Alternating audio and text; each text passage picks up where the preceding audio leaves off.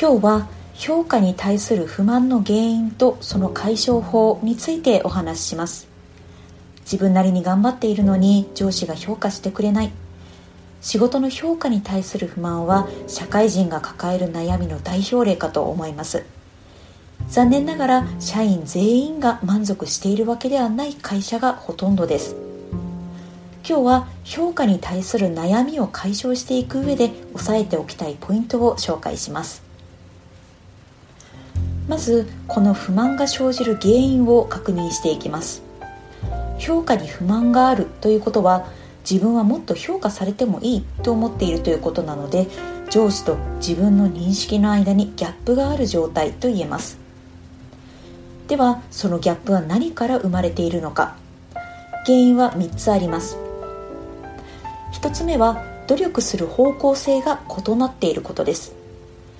例えば自分が上司で部下を評価する立場だったらと想像してみてください。部下がとても頑張ってくれているものの自分がしてほしいこととはちょっと違う方向に頑張っていたとしたらその部下のことを皆さんはどんな風に評価するでしょうか。当然良い評価はしにくいと思います。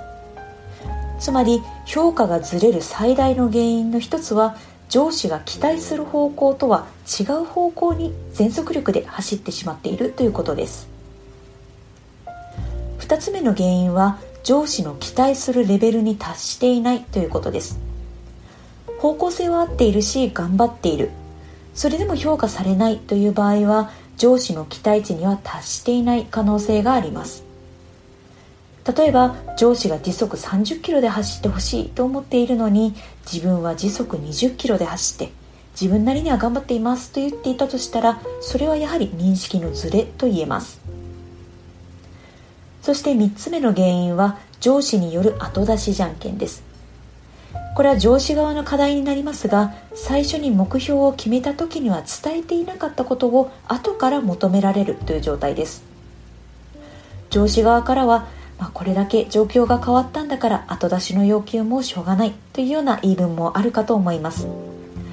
ただここで大事なことは目標が変わった時にきちんと評価する前に方向性と期待値について改めて部下とすり合わせをしておくことです。これは上司側の問題ですがもし不安がある場合は部下側からも事前確認をしておくことをお勧めします。ではこれらのような認識のズレを発生させないためにはどうするか。まずは上司と部下がしっかりとコミュニケーションをとること。そして同じ方向性を向くための努力を双方がしていくことが大事です。部下が違う方向に走ってしまうのは上司と部下の両方の問題だからです。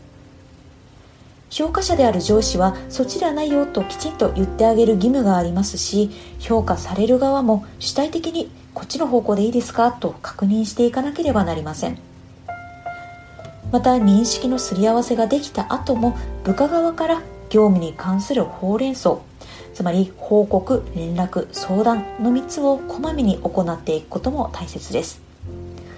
もし違う方向に向かって走ってしまった場合でも早いタイミングで気づけばそれだけリカバリーもしやすくなります。